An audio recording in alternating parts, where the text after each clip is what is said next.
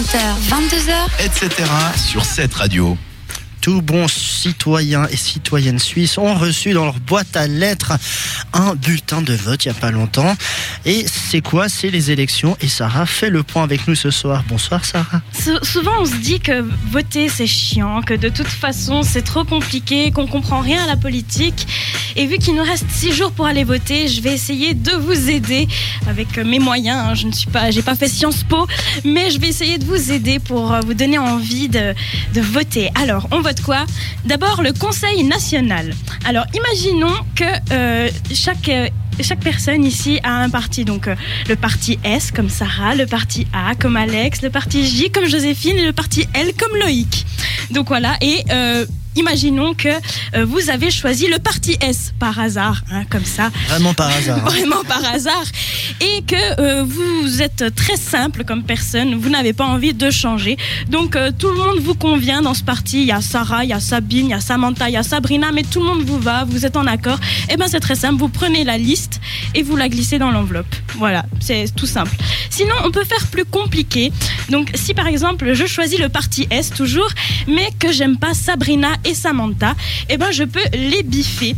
Et euh, Sarah et Sabine auront chacune une voix, mais euh, Sabrina et Samantha zéro. Donc le parti, lui, aura toujours ses quatre voix quand même. Euh, sinon, on peut aussi, si j'aime tout particulièrement Sarah comme candidate, eh ben je peux voter au maximum deux fois pour elle en inscrivant, en écrivant à la main son prénom deux fois, enfin le nom du candidat.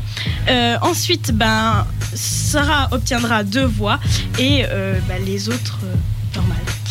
Euh, sinon, si je choisis le parti S, mais que j'aime bien Alex et Joséphine, par pur hasard, désolé Loïc, eh ben je peux quand même écrire leur nom.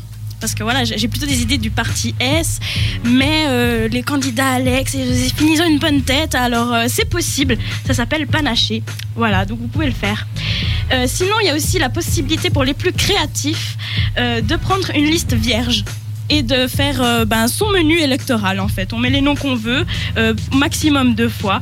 Donc euh, par exemple Sabine, Sabrina, Loïc et Alex, Alex. Et voilà. C'est fait. Donc ça c'était pour le Conseil national.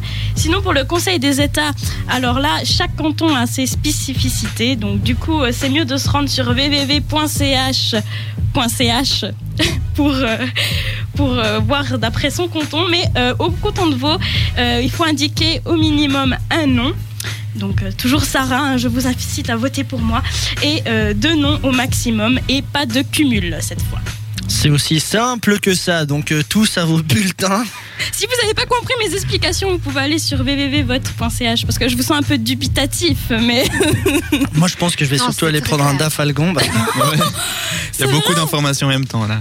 Mais non, mais non, moi j'ai beaucoup aimé. non, c'était très bien, très bien fait. Et puis très simple avec PS, TA, TL, TJ. C'était, c'était vraiment bien.